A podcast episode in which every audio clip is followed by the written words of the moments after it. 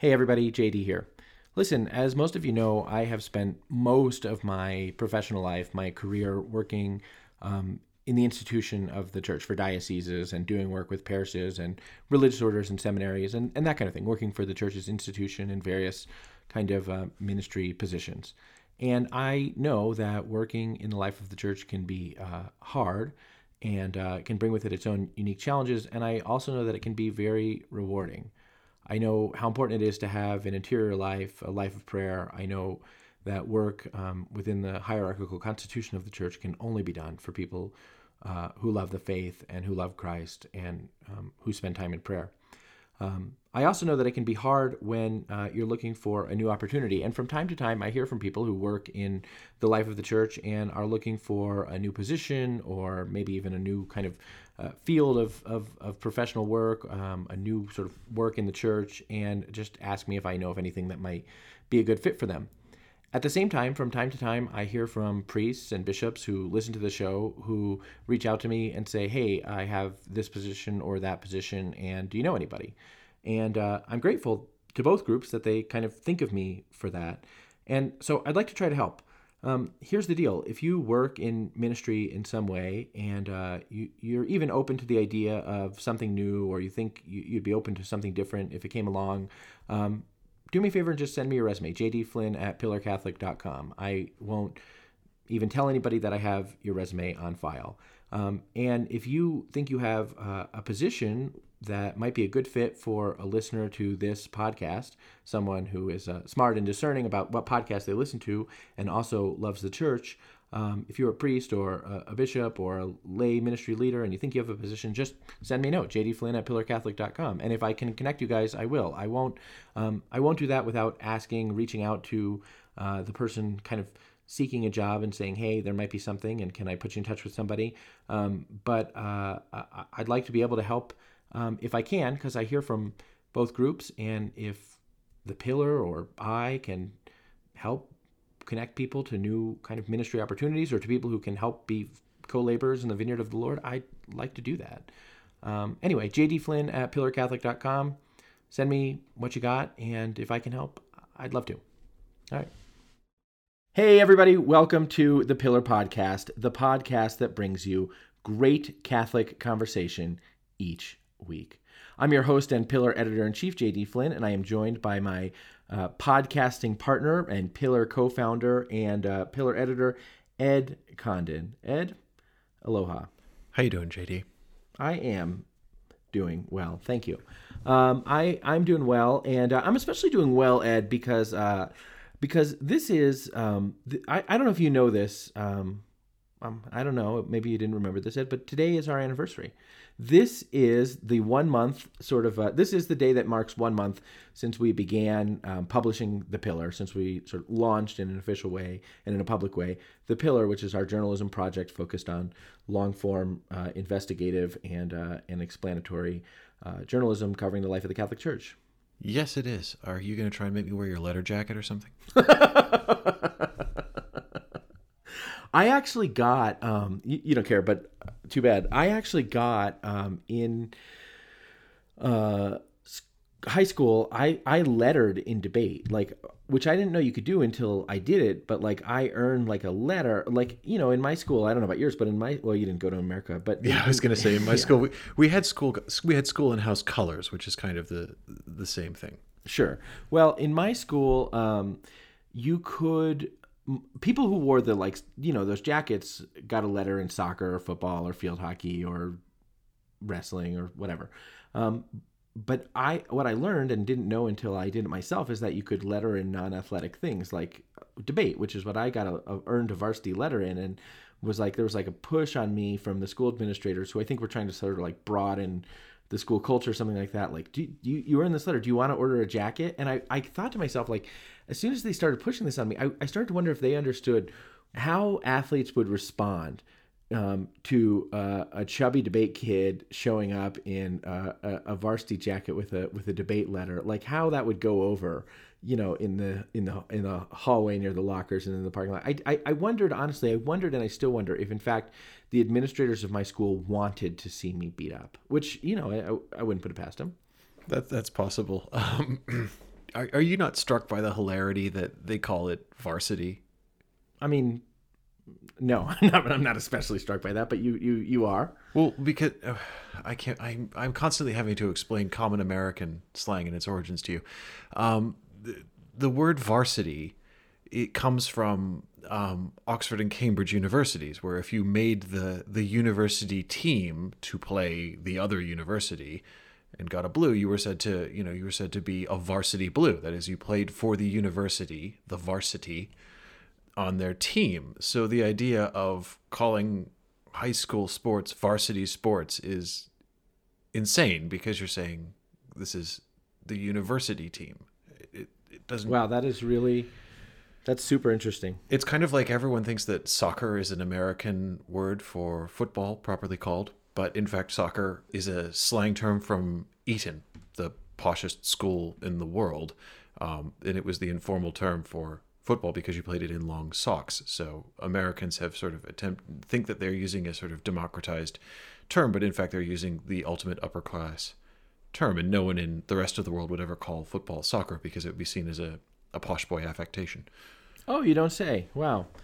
Now is Eton is Eton the school that you went to, Ed? No, I went to a real school. Um, Eton, uh, Eton. The reason Eton has a word for football and call it soccer is because they're a bunch of sissies who played football, whereas real English public schools play rugby, which my school did. Oh, right. Yeah. No. So I know that because Char. So there's a television program on a on a streaming television service called Netflix. I don't know if you've heard of it, but um, it's a, the program is called The Crown, and it's a it's a show. Maybe a documentary. I don't know. It's a show about the British, uh, you know, the Queen of England and her family, and um, and Charles, the son of the Queen of England, who is interestingly not the Prince of England, but the Prince of uh, the Prince of um, uh, I guess a county called Wales, the Prince of a, a nation called Wales. I'm going uh, to went- stroke out. I am teasing you, but Charles went to uh, his mom. I think wanted, if I remember correctly, his mom wanted him to go to Eton, but his dad wanted him to go to like this tough Scottish boarding school where you learn how to fight and be tough and jump into a lake and other things. And Charles didn't like it because the other boys were pushing him around and stuff like that. And then he sent his sons to Eton, the fancy school, because he didn't like the Scottish school. Is that is that more or less a summary of the Queen of England's family? Uh, yeah. I mean, um, Eton also has the benefit of being basically across the road from Windsor Castle. Which is what where the Queen of England lives. I thought she lived in Buckingham Palace. Um, No, so Buckingham Palace is the is the London residence of the crown, but the official um, the official seat of the crown is uh, St James Palace, which is why ambassadors to and from the United Kingdom of Great Britain and Northern Ireland are accredited to and from the court of St James, and the Queen's real official residence is in fact Windsor Castle. Oh, that's interesting. And you know, it's kind of like the papacy in this sense. The uh, Roman pontiff's official residence is the Vatican City State. It used to be the um, the Apostolic Palace at the Vatican City State, and now it's the Domus Sancta Marta, a hotel at the Vatican City State. But the official seat of the Bishop of Rome is where, Ed? Do you know? Uh, Saint John Lateran. Yeah, the Lateran Basilica. So, um, although sort of the the sort of locus of the universal church is uh, mostly, you know, the the Pope is the principle of unity of the universal church, and uh, and he mostly hangs out at St. Peter's, named for his uh, predecessor in the job. Um, the place from which he governs his own diocese, uh, the Diocese of Rome, is the Lateran Basilica. And it's ecclesiologically interesting that those two things are divided because those who would, I think, be sort of um, be more inclined to see the Bishop of Rome, uh, the Roman pontiff, as first among equals instead of mostly distinct from his sort of episcopal see as Bishop of Rome, I think would prefer probably to see him govern the Universal Church from the Lateran Basilica. if I'm not mistaken, there's there's there's a complex of former church buildings. Maybe the church still owns them, but there's there's a large complex of impressive looking elderly buildings across the road from John Lateran, which I think like there was you know a, a considerable amount of the Curia actually was there for a while. But you know those were back in the glory days when the Holy See had the whole of Rome. Yeah, yeah. So you know Yeah. there was no such thing as the Vatican City. Yeah. Okay, well, this is uh, Ed. You always do this. You you get us going on a diversion. Um, this is uh, a bit of a distraction from what I had started talking about, which is that this is our our uh, one month month um, pillarversary, as it was, uh, as it were. We launched uh, we launched the publication of the Pillar, our journalism project, one month ago, and um, and I wanted to to of course, thank you, Ed, for the partnership that we have uh, begun in this project, but also uh, to thank sincerely the listeners of this show who have listened to us in previous podcast iterations, but have sort of come with us to the show and to this new project, and uh, and without whom, obviously, we would be just talking to ourselves. I am deeply grateful. It, it warms the corners of my cynical and bitter heart that we're one month in and um, this this project seems to be working. Uh, you know, we've we've I think we've done a lot of work in the last month. Um, yeah, we we, we have. We're working. We've re- we've reported some news, which is which is good. That's that's obviously what we want to do. Uh, and you know, uh, people seem to be responding well, and I'm I'm really uh, grateful. I hope that um, we'll continue to deliver. I hope that you know, I hope that we will have a one year anniversary to mark, and um, I, I hope we keep growing so that that is a possibility. I I hope so too. Great. Well, in order to do that, Ed, we need to talk about um, the news and the life of the Catholic Church. And uh, we're going to start, if we can, by talking about a report today from, uh, the, from the Associated Press. The, uh, the report is headlined Sitting on Billions Catholic Dioceses Amassed Taxpayer Aid. Sitting on Billions.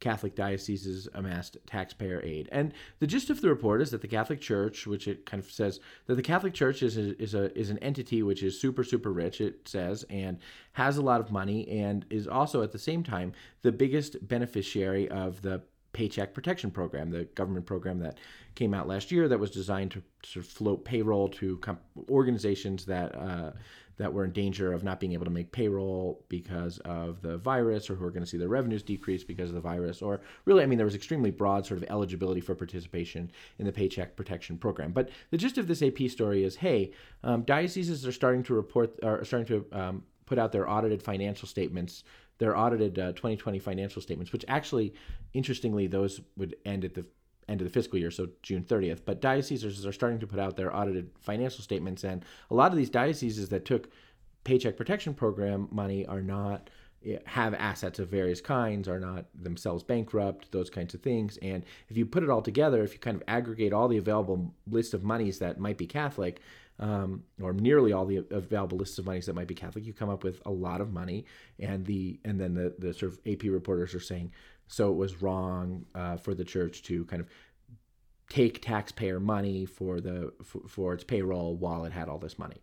That's right. I mean, I would also note that it doesn't actually say the Catholic Church. It, it very much leans heavily on the use of the term the Roman the Roman Catholic, Catholic Church, Church, which is which interestingly. Is, Go ahead. It's a good whiff of the old know nothing Protestant, you know, evil popish. Yeah, it's a kind of term that has long been used as a sort of, has long been used in the context of sort of soft anti-Catholicism in America. That you know you would be there would be concern about the sort of Romish influence of uh, uh, on Catholics in America that would prevent them from being good Americans, and that the entire thing would be this sort of conspiracy run by you know wizened and corrupt old men in, in yeah i mean Vatican it's a, it's a term that's always had um, yeah.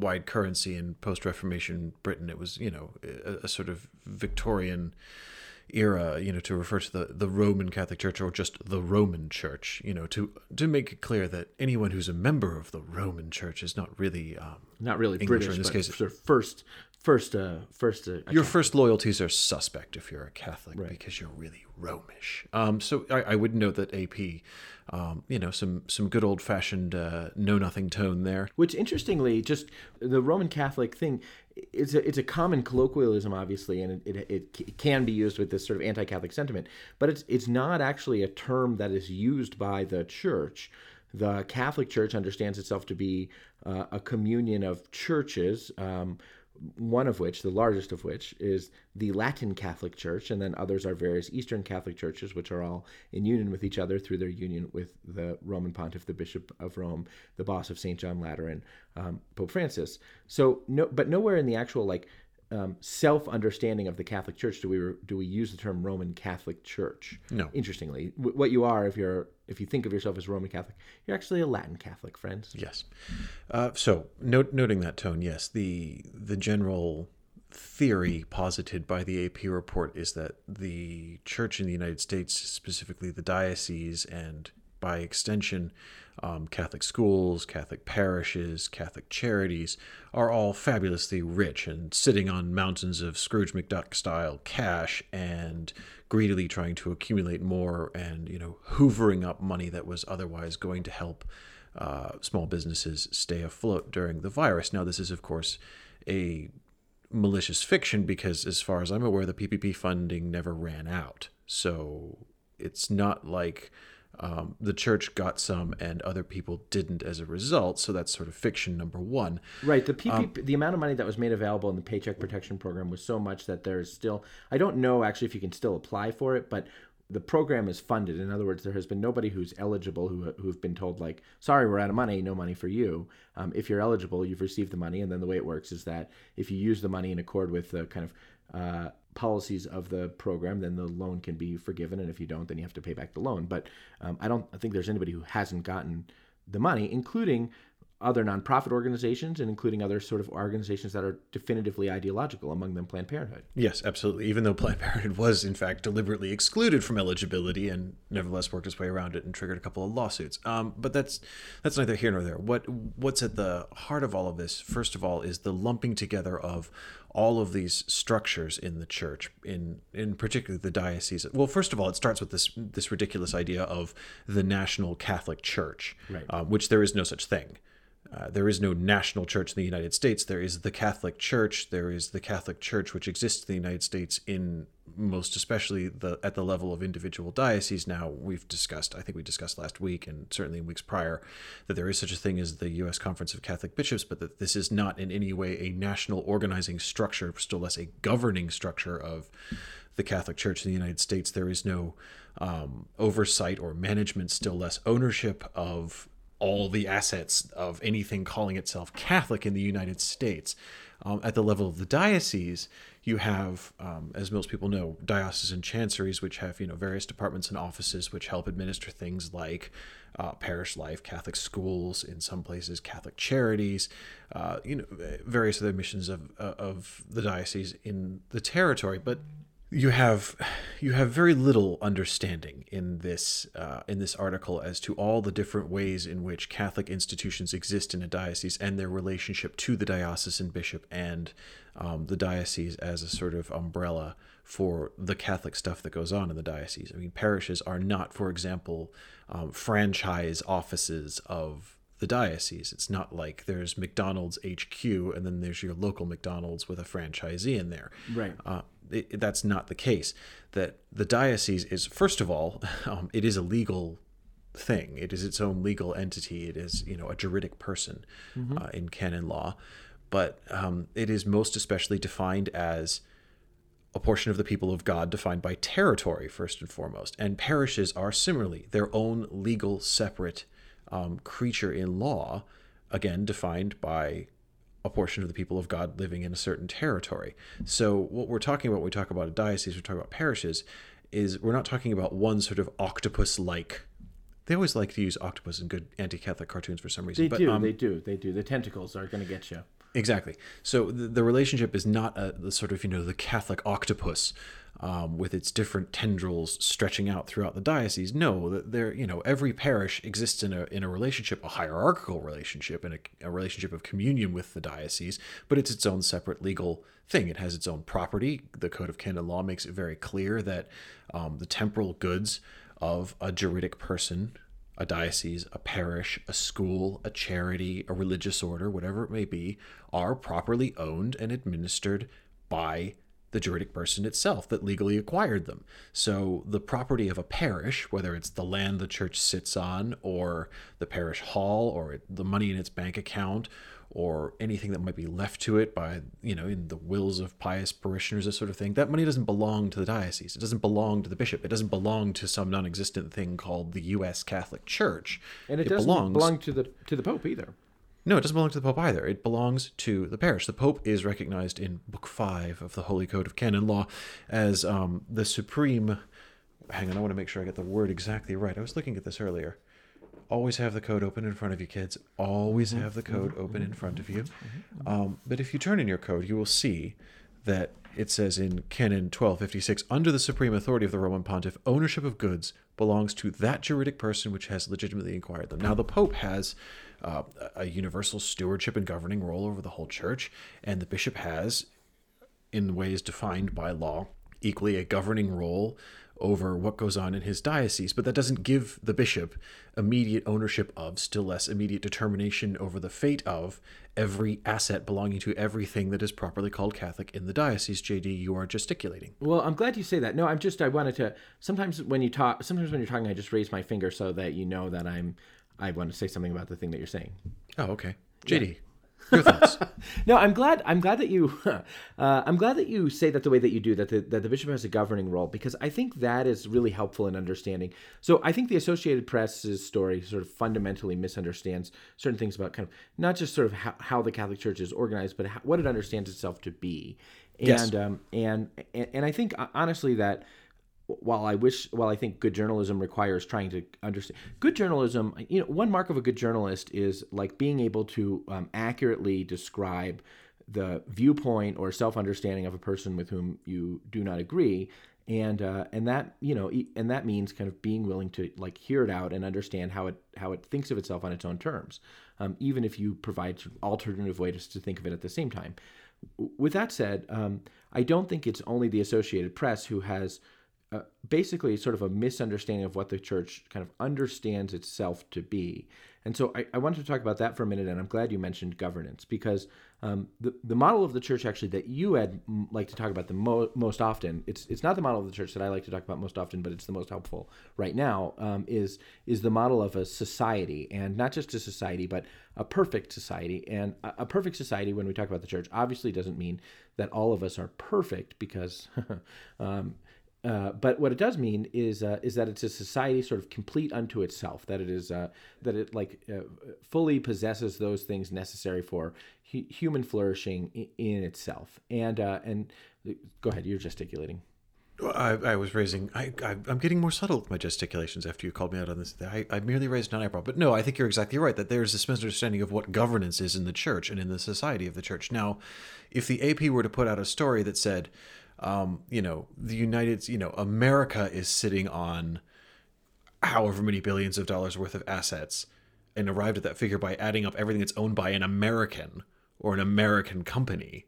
And say, well, this all belongs and is at the disposal of the American government because they have a governance function. I mean, the church is not a communist state. Yeah, well, I think that's right, and and I just, I mean, I think, look, we have the benefit of the form of formation with this that most Catholics don't have, and most Catholics don't get the chance to to learn this. But I think most of us tend to think about the church as the institutions, the buildings, the programs. Most of us tend to think about the church as the cathedral. The when we think of the parish, we think of like the parish building where mass is and where the parish center is and where the gym is.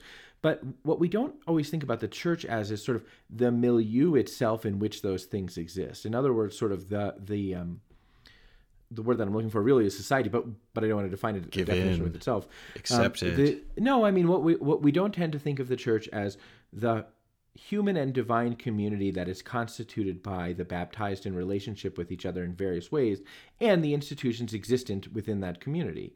But that is sort of the church's own understanding of herself. That the church thinks of herself as the communion of the baptized in union with the you know in union with the Pope, who's the principle of unity, and that there are various people who are called and graced to certain roles of of leadership within that context. Now, there's sort of what I'll call charismatic leadership, and by that I mean people who who just by virtue of their baptism and human disposition are good leaders and rise up to sort of be leaders um, among Catholics. But then there's also sort of institutional leadership and people who are who have sort of both the sacramental charisms for hierarchical institutional leadership and also the jobs which allow them to do it the pastor the bishop um, the pope who is a bishop um, but but those institutional that sort of institutional hierarchy of the church um, is really you can think of it as sort of a set of concentric societies you can think of the the parish as a subset of the society of the diocese and the diocese as a subset of the society of the church universal and the pope and the bishop and the pastor, instead of being like CEOs of a company called the parish or CEO of a company called the bishop,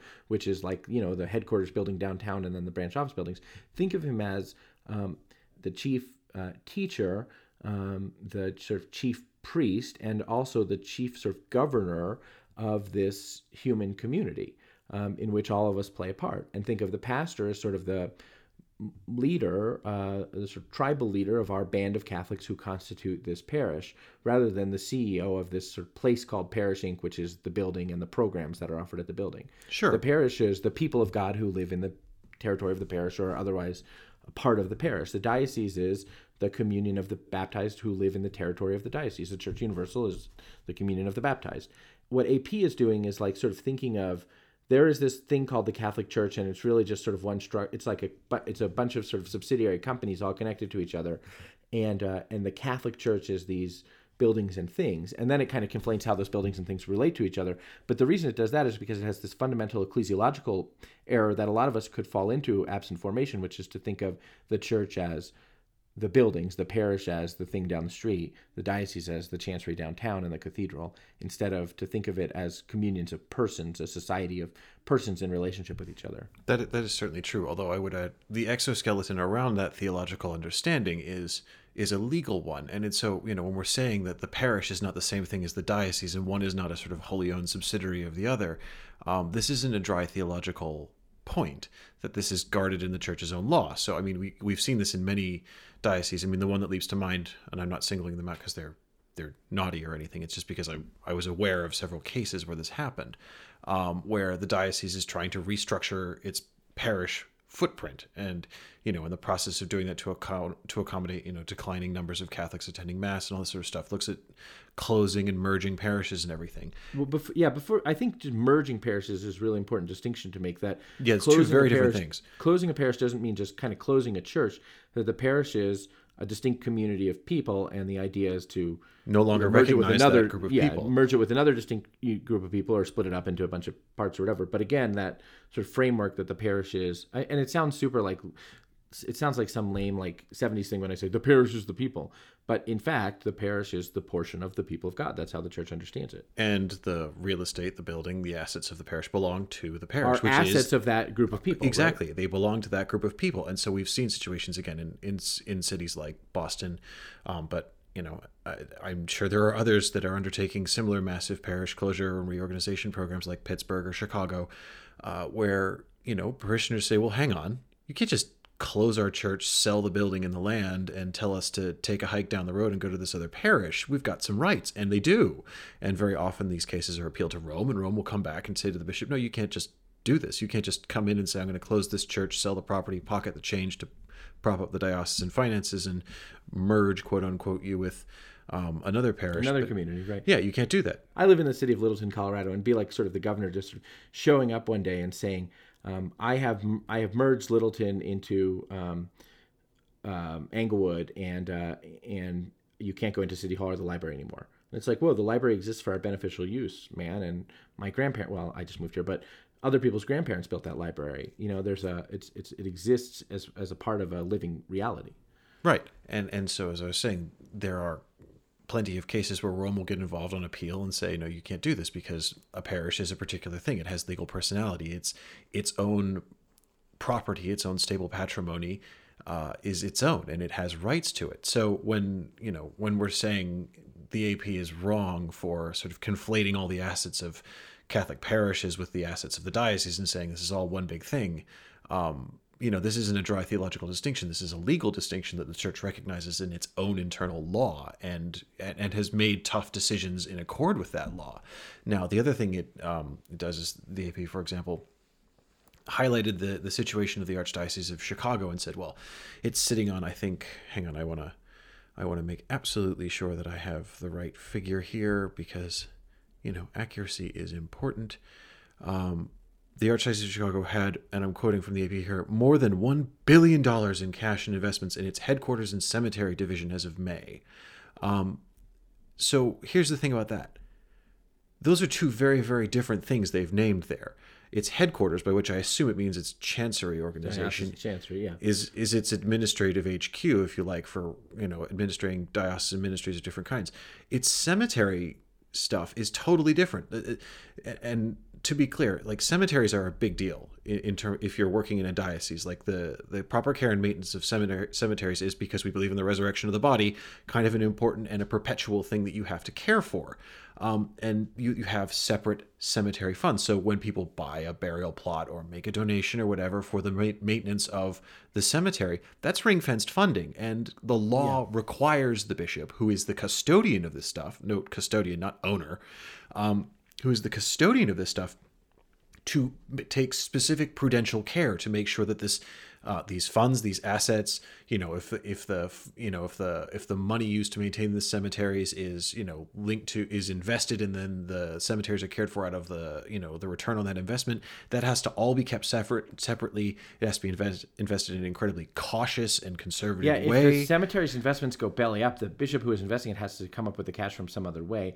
And and in order to even invest the cemetery's money, which it probably exists in something called a canonical creation called a, a an autonomous pious foundation, he needs to get a, a number of p- permissions in order to do that. Yeah, so the idea that the bishop could issue bonds um, on the strength of cemetery assets uh, to, you know, pay Catholic teachers in schools is, I mean, it's it, it it's so legally incoherent it it almost beggars belief. Um, but I, I mean, but this is another thing is, you know, and I've, I've heard this from a few people and I know you have too, is the idea that, well, you know, if the church has got all this money, what's it doing taking this? Because, you know, Yeah, if the dioceses have money, why should they take money that you know? Why should they take paycheck protection program money? Um, why shouldn't they just float parishes and things like that? I don't know any diocese in the United States apart from one, and even that I'm acting on, you know, what I understood of the diocese financial situation from a couple of years ago. Um, but apart from one diocese I can think of, I think there are no dioceses in the United States that have like a surplus of loose cash and can just prop up Right. all the employees of the parish. And let's be clear, when we're talking about the employees of the parish, we're not just talking about the priests, although I hope people would want to see their priests continue to be fed and housed throughout. I, I don't know if priests pandemic. could get PPP money because they have a weird sort of yeah, tax status. I know, but I'm saying when people are yeah, yeah. thinking about who are diocesan employees and stuff, it's it, it's also not like you know it's not just lawyers in the chancery, but you know when we're talking about small businesses applying for PPP funding that are Catholic, we're talking about you know the the working mom who is the parish secretary. We're talking about the director of religious education. We're talking about people who have families that they're supporting on these salaries. We're talking about real people. And the goal of the PPP was just to keep people from being unemployed. And what parishes didn't know and what dioceses didn't know, and we still don't really know, because these audited financial statements that AP was going on, I, I did not cover the whole of the situation. But um, what, what dioceses and parishes didn't know, even if they turned out to be financially okay, which I still think is a matter that's a bit up in the air, uh, is whether they would. They didn't know how well they would do with online giving. And the Paycheck Protection Program, interestingly, was designed. I mean, when, when this was coming out, congressmen were lining up. Everyone in Washington was lining up to say, "We're giving you this money so that you can keep people emplo- employed and come out of the pandemic stronger than you went into it." I mean, this is the kind of rhetoric, right? And so now, sort of the AP's take on the churches. Well, they took this money, and some of them seem to be in a stronger financial condition than they were a year ago. So what the heck? And it's like, wait a minute, wasn't that exact like exactly what the money was for to keep people on the payroll so that organizations that employ people could stay solvent when the country is racked by this, un, you know, nearly unprecedented event or uh, unprecedented in our lifetimes or whatever. Sure, but I mean the reverse is also true. There are parishes that didn't take PPP money and parishes that did and still had to lay people off. Yeah, there, on there are lots of people who've been laid off and or silo, what do you call furloughed or whatever. I mean, lots and lots of people who work for the church are um, struggling hard financially. And the well, I mean, but let's be honest. What the, the underlying philosophy of the AP's piece, uh, philosophy may be dignifying this a little bit too much. Political slant of the AP's piece is if there is this federation of institutions and small businesses, uh, legally speaking, in the United States, the thing that they all have in common with is they're all Catholic. Well, you know, that's bad. You know, we shouldn't have people who publicly self-identify as Catholic institutions. Their their jobs are less worthy of protection because there are other companies that identify as Catholic. Um, and they they have money, so you know really Catholics should you know basically take care of themselves. It, basically, what the AP is arguing for is a sort of hyped up Benedict option for the church, where it's basically like get to the back of the line. You guys got to look after your own. You don't get anything from the common pot because what? Catholics aren't part of wider society. Catholic schools, Catholic parishes, or because churches these are people- nonprofits. But nonprofits were. I mean, the fact of the matter is, nonprofits were eligible for the PPP. Yeah. Period. I mean, you know, because the idea was to keep the idea was not look, plenty of for-profit corporations, plenty of large and giant corporations are going to get their bailouts from the way in which they suffered. Entire industries are going to get their bailouts from the way they in which they suffered um, in the uh, during the pandemic. Uh, plenty of well-connected, you know, organizations with well-connected lobbyists are going to frame themselves as being absolutely essential to American public life, and they're going to do a okay. And their CEOs are going to get, you know, seven or eight figure bonuses in the process. The PPP was not about them. The PPP was about, from the very beginning, not about the institutions, but about the employees. Keep these people employed, and we believe that keeping these people employed will have a beneficial, you know, effect on your organization, et cetera. But the idea was, you know, keep ordinary people earning ordinary amounts of money employed. Right. What they're basically saying is, well, your director of religious education should be ineligible for PPP because he's Catholic and I don't know, the the diocesan chancery office can still afford to pay its staff.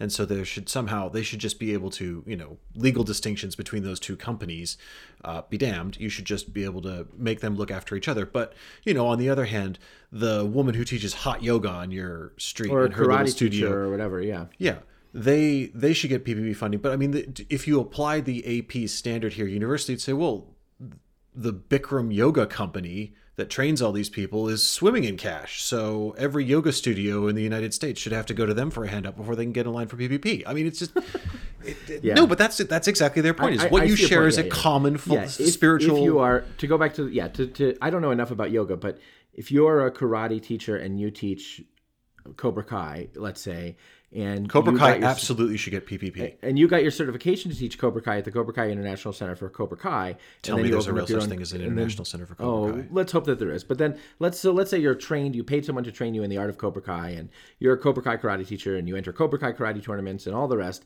and you have your own Cobra Kai karate dojo, as I believe the word. Um, yeah, it would be analogous to saying, well, Cobra Kai is a gigantic organization. I mean, freaking, they kicked Daniel-san in the face or something like that. I don't remember. And so clearly they have enough money to pay all these people. And you'd be like, well, wait a minute. This guy owns his own karate thing. He just is a part of this, you know, his karate thing is connected, fundamentally connected by sort of philosoph- philosophy and practice to these other karate things. Um, what's different? And, and in truth the- church is the same way. And i know this it's possible i think that this might sound like a dodge and the reason why the ap doesn't believe it is because they think no no this is just sort of legal whatever. Everybody knows that the catholic church is one giant thing controlled by the pope or everything in the diocese is controlled by the bishop. An but if you pay attention right exactly. But uh, if you pay attention to the life of the church you know that that's not true that there that within our society are a crap ton of disputes about money and administration and you know exactly these kinds of processes. And and you know that pastors are not always happy with the tax imposed by their bishop or not imposed with certain administrative regulations imposed by their bishop because they want the best interests of their parish that they're like it's a society of not you know of competing interests and competing perspectives and all of those things not a monolith in which the bishop says do and everyone does and so much is this true, not only in practice, but in our theology. So much does our theology say the diocese is a different thing, um, the diocese is a different thing than the universal church, and the parish is a different thing than the diocese, that in 1911, so more than 100 years ago, the Holy See wrote a letter to the bishops of the United States that said, Hey, you guys are running into some problems with the way that your parishes are incorporated. And they were running into a problem called lay trusteeism, which we can talk about another time. But they said, You're running into some problems with the way that your parishes are governed. And you guys need to make sure that your parishes are set up in um, legal structures that reflect our Catholic theology. Um, that uh, the parish has a legal structure and the diocese has a legal structure, and you know perhaps there's a relationship between them, and in some places that became a contractual relationship between them. But you need to set up some structures that reflect our Catholic theology, and if you if they, that doesn't exist, a structure that reflects our Catholic theology, you should start advocating and lobbying lawmakers to create the kinds of legal corporations that the diocese and the parishes and schools and other institutions can um, enter into or be organized as that reflect our Catholic theology. Now, the, the Holy See probably didn't understand like what it is to be a sec, to to be Catholic in a secular state, so they didn't understand that if the bishop went down and said, "I want you to create so the structure of a juridic person in law," and then enshrine the code of canon law into into Illinois state statutes in order to kind of govern my relationship with the parishes, that he was going to get laughed out of Tammany Hall or whatever. Um, but Tammany Hall wasn't uh, in yes. Illinois, but I know it wasn't. I know, but uh, he was going to get laughed out of the alderman's poker game or whatever it was. But um, the Holy See's point was our civil organization needs to be driven by our canon law, and our canon law is driven by our theology. And in fact, they said, you know, there's this one structure called a corporation sole, where basically everything that the diocese that that exists that is the diocese's, um, every asset sort of in for, that exists for beneficial use of the diocese, and every asset and piece of real property that exists for beneficial use of the parish is held sort of in trust for those uses by the bishop as one giant corporation. And the Holy See said, don't do that unless you have no other options. Do that as a measure of last resort because it does not reflect our theology. And, And- it has led to tons of It's- problems. It exists. There are dioceses that have done it, and it has led to tons of problems, including, you know, um, uh, Saint Mary's gets sued because there was ice on the walk. I mean, it doesn't even have to be about you know nefarious stuff. St. Mary's gets sued because it was negligent about clearing the ice on its walk, and St. Mary's doesn't have any assets, but St. Philomena's has tons of assets, and the plaintiff's lawyer said says, well, you're all one thing. I can tell because you're civilly organized as all one thing. So when I assess what I'm going to ask for in damages, I'm looking at this gigantic pot of assets. Right, and this is the reason why in many U.S. dioceses, those that are organized as corporation soles, despite the Holy See having said for more than a century that you may not do this, um, the reason that when a new bishop arrives, the first thing they do is take his car keys away is not because the bishop is very grand and deserves a chauffeur, but because if the bishop gets in a car accident and God forbid causes it, everything in the diocese is on the hook. Yeah. There's no legal distinction between something the bishop does himself and the and what you can go after with him. There's no distinction between well, I, he was just you know Joe Bloggs and not you know doing it as the bishop of whatever. He, he's a corporation sole. It's everything. That isn't. I, I will tell you the truth. That thing about the keys and the bishop can't drive because the whole diocese could go bankrupt. That is an oft repeated urban legend for places where the diocese is a corporation sole. I've never really thought that. I've always been skeptical that high paid lawyers aren't capable of figuring out how to distinguish between the bishop's personal liability and the liability of the corporation sole. But that's just my own skepticism about that particular urban legend. Well, that may be true, but I'm willing to bet that um, you probably want to err on the side of caution there. Yeah, I think you probably want to err on the side. There's other things the bishop could do that could put the whole diocese on the hook. Yeah, that's exactly. And well, what we saw in 2002 is that dioceses that were being sued because of uh, 2002 and th- thereafter is that dioceses that were being sued because of sexual abuse issues that existed as a corporation and and then going bankruptcy. Bankruptcy judges were saying, well, when when you say that the liability exists for the diocese but not for the parishes, I look at these parishes and I see them as being part of the same civil corporation. So what the hell are you talking about? And if you turn around and say, well, the church doesn't understand itself that way, it says, well, why didn't you organize yourself? Judges were way? saying, well, why didn't you follow if if you have these religious principles, why didn't you follow those religious principles? not just religious principles. If you have law governing your internal religious governance yeah, that but- you have ignored, But I'm yes, yes. But judges actually, uh, yes, judges were looking at the code of canon law. I say religious principles, Ed, because I'm not a member of the Bologna School, and I think that canon law is applied theology, and that is an important way in which to understand it. I, I'm And, sorry, um, I'm going to try really hard not to. Did you just? oh, I insulted Ed, but only canon lawyers will understand how. Wow. I'm teasing you. I'm teasing you. But all of our canonical principles are legal principles, but are also religious principles for a couple of reasons. One of which is that the law is a part of our religion, and the other is because our law is applied theology. Do you not think so? Let's. We don't need to. We've No, no. I really want to hear. I really want to hear. Law is its own sacred science, JD. Law is not a derivative science. Canon law in the church is you are trying to say saying that um, canon law is applied theology is like saying the skeleton is uh, is a is applied um, biology. It's like yeah, but you can't distinct. It's you know you can't I think the skeleton is applied. Meta- I, I think the skeleton is applied metaphysics. look, canon law is an articulation of the Catholic faith in the same way that Mm-hmm. theology is. It's a practical articulation of the Catholic faith, but it's wrong to suggest that the Catholic faith is this thing called theology and everything else. Oh. Okay, if you is- want to say can, if you want to quibble about that, if, if you want me to say canon law is applied revelation or applied magisterium uh, or applied to positive faith, I'm comfortable with that. What Yes, I want that to is say true. is that it's not. Oh, but yeah, I'm not. okay. But for example, natural law, which is a real thing, also in the news in some good old know nothing anti-Catholicism this week. Um, but if you want to say that, you can't say that natural law is is just a theological concept that you know lawyers try and apply. It's it's its own thing. It's a legal philosophy. It's part of a philosophy. It's part of the magisterium. It's part of but Um, the natural law is not part of the magisterium. No, I don't mean part. Of, sorry, I didn't mean part of the magisterium, but I mean it is. It's an articulation. It is a legal philosophy that can be articulated in law, but it doesn't mean that anything to do with law is just an applied someone else's science. That's not true. Okay, I, Law I, is its I own unders- thing. I- I understand the point that you're making, and there is a juridic science, and it's a sweet science. You know, it is the sweet science. But, um, but my point is that um, law is a sort of normative and practical practical application of the church's doctrinal self understanding and doctrinal principles. Which is why, oh, anyway, uh, this is a. We have like three minutes left, and this is a whole to do. Um, one thing, one little bit of trivia though that I think is interesting with regard to sort of the existence of the parishes. I was thinking about this before. Um, if a diocese were suppressed, so I live in the Archdiocese of Denver, and our neighbor to the um, south is the Diocese of Colorado Springs. If the uh, and it's the doing fine, so this is not happening. But if the Diocese of Colorado Springs were suppressed, and uh, and the the the uh, the Holy Father said, we're not going to have a Diocese of Colorado Springs anymore. We're going to split the territory of the Diocese of Colorado Springs between the Archdiocese of Denver and the Diocese of Pueblo, which is to the south of both of us, and also the west. Pueblo is a big place. Um, because the parishes are sort of not contingent apparati of the diocese, the parishes would not cease to exist because of the suppression of the diocese. Rather, it would be sort of the division of the parishes of, of the parishes themselves among the other dioceses that would determine the sort of um, meeting out of what it meant to suppress the diocese itself. Do you think that's so? Yes, that is true. Yeah. Okay. Yeah. That's just a little thing that I want to say. It's also frustrating, JD.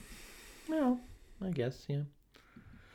Well, Ed, today is, uh, you may not know this, but uh, today is something called the International Day of Human Fraternity. And I know that because I saw it on Facebook, but I don't know what it is. Um, so, as I don't con- really know what Facebook is either. as a consequence of that, uh, I, would you like to play a little game called um, How Well Do You Know Things About Fraternities? um, sure. Oh, shoot, we can't. That was a tease. I was hoping that you were going to say no and then go on another rant because I only found out it was the day of fraternity about three minutes before we started the show, and I don't have any knowledge of fraternities. I, I was thinking about maybe quizzing you on Revenge of the Nerds. Um, my wife told me last night that my, my wife told me last night, or maybe it was this morning, that she, as a kid, uh, wasn't allowed to watch the movie Revenge of the Nerds, which was, as you know, a very famous '80s movie that played on syndication on television a lot when we were kids. And it occurred to me that I probably shouldn't have been allowed to watch Revenge of the Nerds either. It was not appropriate. I have never seen it, but I'm I'm culturally aware that it is. Uh, entirely inappropriate. I, I was going to say it, it. It seems, at least as I understand it, exists in the zeitgeist as um, taking a very casual attitude to some very serious inappropriate behavior. Yes, I think that is absolutely absolutely uh, right. Which um, again, as a as a nerdy kid who uh, who got a varsity letter in debate, gave me remarkably false expectations for what college was going to be about. Because Revenge of the Nerds is about some like uh, nerds who go to college and then turn out to be sort of bon vivants of the whole thing, and I thought that might be true. It turns out not to be. Steubenville wasn't quite Wilder party liaison. Steubenville wasn't quite Adams University, which was the name of the college in Revenge of the Nerds. No. Okay. Well, I mean, I can I can believe that. You, you've told me some stories of of Franciscan University, which I want to be absolutely clear. I love Franciscan University. Uh, it has a very special place in my heart. Big fan. Um, but you you have you have made it sound like a very um, very very nice, very closely knit, very Catholic, but um, very quirky.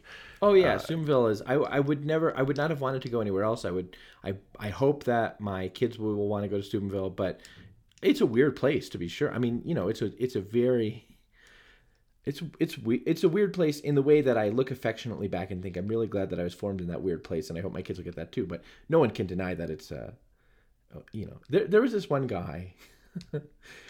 there was this one guy who who had this uh, gift, I guess you could say. He was extremely popular for his ability to do this, and this just sort of tells you about the kind of weird place it was. Was this gift, I suppose you would say, for being able to take. This was I went to college in the early 2000s, and this was sort of the era of kind of uh, boy singing groups, you know, NSYNC, boys, uh, NSYNC, um, Backstreet Boy bands. Boys, 98 Degrees. Yeah, I I was gonna say boy bands, but then I realized they don't play any instruments, so can I really call them bands? yeah, that's fair. so boy singing groups and this fella had an ability to take 98 degrees backstreet boys and sing songs and then like almost on the fly rewrite the lyrics to reflect some aspect of Christian doctrine or divine intimacy or something like that. And You and I know, he would do such this- a different university experience. It's insane. he would do this, you know, just on the spot. He would hear he if you heard if you played him a boy singing group song one time, he would be composing in his head, you know, taking the meter and rhythm and even sometimes the pattern of rhyme and then just rewriting it to be a song about so you know like you know you're all i ever wanted lord you, you know you're all I, so you know I don't know the song that you're singing. backstreet's back all right but it's fine that's Oh, okay. fine. so anyway that was Steubenville. I did not go to Steubenville. no Um, no, we uh, well, I. This is the thing in in where I went to university, JD. Um, if you're over eighteen, you're considered an adult, and so you know the the student pub opened at eleven o'clock in the morning and uh, served bacon sandwiches all day, and and that was the that was the hub of student life. Um, and yeah, I we we we weren't composing. Um, Well, I wasn't either. Don't get me wrong. I mean, I wasn't composing them either. I don't want to give the wrong impression of how cool I was. I'm just saying that was the kind. I, of have heard your that- canon law limericks, so I'm I, I'm willing to believe that you could probably. Oh, I think I could. I, I think I could. Yeah, you're right, Ed. I think I probably could. And plus, you know, I did letter uh, in debate in high school. I, a lot of people don't know that, but you know, varsity. Yeah, again, that word doesn't mean what you think it means. Okay. Uh, one other thing that happened in the news this week that we could probably talk about for a minute is, um, uh, you know, uh, on uh, Saturday, the uh, Archbishop of Chicago, Cardinal Blase Cupich, uh, had a meeting with Pope Francis, and this meeting came shortly after there had been this um, kind of dust up between um, uh, the president of the U.S. Bishops' Conference, Archbishop Jose, Jose Gomez, and Cardinal Cupich, uh, in which Archbishop Gomez released a statement on Inauguration Day that pledged the bishops to work with the incoming Biden administration, but also criticized the Biden administration on abortion. And Cardinal Cupich did something which is not usually done among bishops, which is that he very publicly criticized that statement. He put out a tweet thread saying that it was ill-considered and that it was not it didn't follow the administrative rules of the U.S. Bishops Conference and that there was there were institutional failures in the Bishops Conference that he pledged himself to help to resolve. And you know, sort of shortly after that dust up, which for church watchers is a big deal because bishops don't usually do have that kind of public fight. Cardinal Cupich met with um, met with the Pope. Now he he met with the Pope while he was in Rome for a meeting of the Congregation for Bishops, which is a congregation of which he's he's sort of on the committee for the Congregation for Bishops. So he has periodic meetings in Rome related to the, Vatican, the work of the Vatican's Congregation for Bishops, and that's what he was in Rome for. But after that meeting, there has been much, much, much, much, much sort of speculation about why they were meeting, and it's super interesting. To, it has been for me super interesting to watch because I watch people who uh, who who disagreed with Archbishop Gomez's statement, saying, you know, that the cardinal was definitely there for the pope to tell him that he was right and spot on, and he should keep pushing, and the pope was giving him big affirmation and met with him to show the world that he agrees with him. And then I've heard from people who who don't agree, you know, saying, oh, the who don't agree with what the cardinal do, did, saying, oh, the cardinal kind of um, wormed his way into this meeting so that he could make it appear that the Pope supports him, or um, the Pope was upset with the cardinal and wanted to tell him, you know, that that's not how we solve things in the church. And all of that, all of that is um, sort of wanton speculation, and that speculation has turned into a rumor that is sort of floating around a lot of people in the church. We're hearing it from a lot of sources that um, that the Archbishop of Chicago is possibly going to be appointed to um, a job in the Vatican to lead one of the dicasteries of the Vatican, and uh, and for us, Ed, our our approach to that has been if we could confirm up, down, backwards, and forwards that a bishop, especially an American bishop, was going to be appointed to an important Vatican position, we would report it if we had it with absolute certitude. But if we didn't, we wouldn't sort of report that people are sort of saying these kinds of things because there's this kind of speculation about American bishops from uh, time to time. But the speculation has sort of been uh, been out there, to be sure. Yes, it's been. Um, I mean, this isn't the first time I've I've heard um, spontaneous speculation that Cardinal Cupich was going to to get a job in Rome. I, at one point, he was being heavily touted as the future head of the Secretariat for the Economy. I think. Um, Which actually, and I remember, I was thinking, I remember a period of uh, maybe it was about a year and a half ago, where everywhere I went, people told me that Cardinal Dolan was going to leave the Archdiocese of New York and be appointed the head, I suppose, of the Sacred Military Order of Malta, sovereign. uh, the sovereign military. Is no, it actually, sovereign? it wasn't. that. not no, it wasn't actually. He No, it's not. to- It was the Equestrian Order the of the Holy Equestrian Order of the. Holy Sepulchre. So I don't know what the name of the cardinal who's affiliated with the Equestrian Order of the Holy Sepulchre is, which is Grand. Master? Grand. uh, I don't know, but Anyway, there was all this talk that Cardinal Dolan was go, uh, imminently going to be appointed to lead the horse thing, and uh, and everywhere you went, that was uh, that was out there, and then, you know, it just sort of went away. And so these Well, it didn't actually go just- away. What happened was that the Pope moved Cardinal Filoni aside from the Congregation for the Evangelization of Peoples. And Oh, Filoni became the head of the horsey thing. That's right. Yes, That's right. And he was moved sideways there, one, because he's known to have a deep history and personal interest in the Holy Land, which is what the Equestrian Order of the Holy Sepulchre primarily is concerned with. Right. They support Um, Christians in the Holy Land and they help to protect the sacred sites in the Holy Land, which is extremely important. There's another school of thought that says that actually it was Cardinal Parolin who arranged this sideways move because Cardinal Filoni was insufficiently supportive of the China deal. But that's another story. So, for our purposes, all that is so. For our purposes, that's right. I had forgotten there was an appointment. So there was an appointment to the sacred to the Equestrian Order of Jerusalem, and then that was sort of the end of, you know, this Cardinal Dolan wants out of New York. But but that that kind of just like uh, reaching on almost fever pitch of rumoring is uh, happens. Which is not to say that it's impossible to think that Cardinal Cupich or another American cardinal or bishop might be appointed to a Vatican position. I think it's entirely possible because we know that there are about to be vacancies in a couple of important Vatican offices, and we know that um, you know there is that there's generally perceived to to be a benefit to having at least one anglophone kind of leading these things. Although I suppose there is right now at least one anglophone, but still there's generally perceived to be uh, the importance of having a good sort of geographic balance and these kinds of things. So it wouldn't. It, it it seems to me that conditions are ripe by which an American could be appointed to lead one of these vacant things, but uh, until we had it, I wouldn't say that we have it. No, I I um I speak regularly, daily, more often than not with with friends who who work in different dicasteries of the Roman Curia, uh, and uh, I I feel f- I mean we've we've reported on um, imminent Rome Roman announcements before, and we will again, I'm sure. But yeah, I if something happens and we know it's happened, then we'll report it. If something hasn't happened and we don't know it's happened because it hasn't happened yet, then we're not going to report it because Just keep listening. well, I mean, no, I mean, to put it this way, eh, we we started this episode off by talking about um, this being our our one month anniversary, uh, and you know, I I I think I hope that we've um, in in those few short weeks established some credibility for reporting things that are that are true in a timely fashion, uh, and and I wouldn't want. Um, eh, I guess what I'm saying is this. I want people to read the pillar when they and know that they're only going to read things that we can prove, because uh, you know that's that's what we're for. Yeah, I think that's right. And listen, we're going to wrap up this show, but listeners, if uh, thanks again, again for this great month, and we hope it's the beginning of a, a, a long um, journalistic project for us and continued work on this show, the Pillar I make a plea? Podcast. Yeah, sure.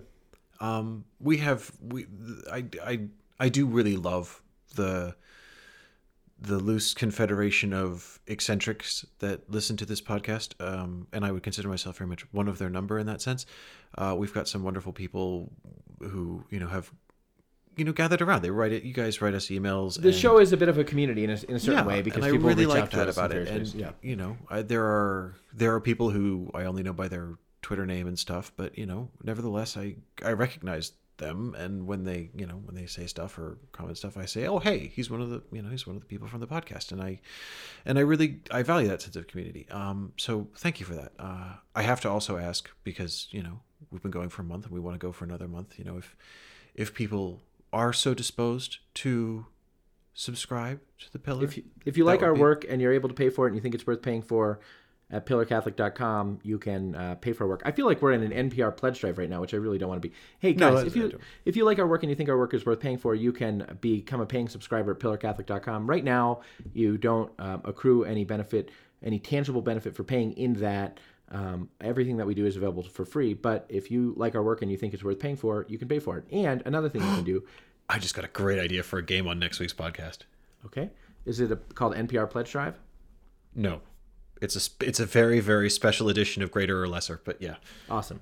And another thing you can do is if you like our show and if you like our work, please uh, pass it on to other members of the Christian faithful who you think would also like our show and like our work. yes, And tune in next week for a very special, guys. You are not going to believe how special this is. I can't tell you the details yet, but I'm excited about it. A very special edition of Greater or Lesser that I think you all are really going to like. Uh, I, I, may be more amusing for me than everyone else, but okay, yeah, sure. You're gonna love it. Uh, the Pillar Podcast is a production of Pillar Media. Uh, I'm your host and Pillar Editor in Chief, JD Flynn, and I'm joined by my podcasting partner, Pillar Editor Ed Condon. Thank you for listening, and be assured of our prayers.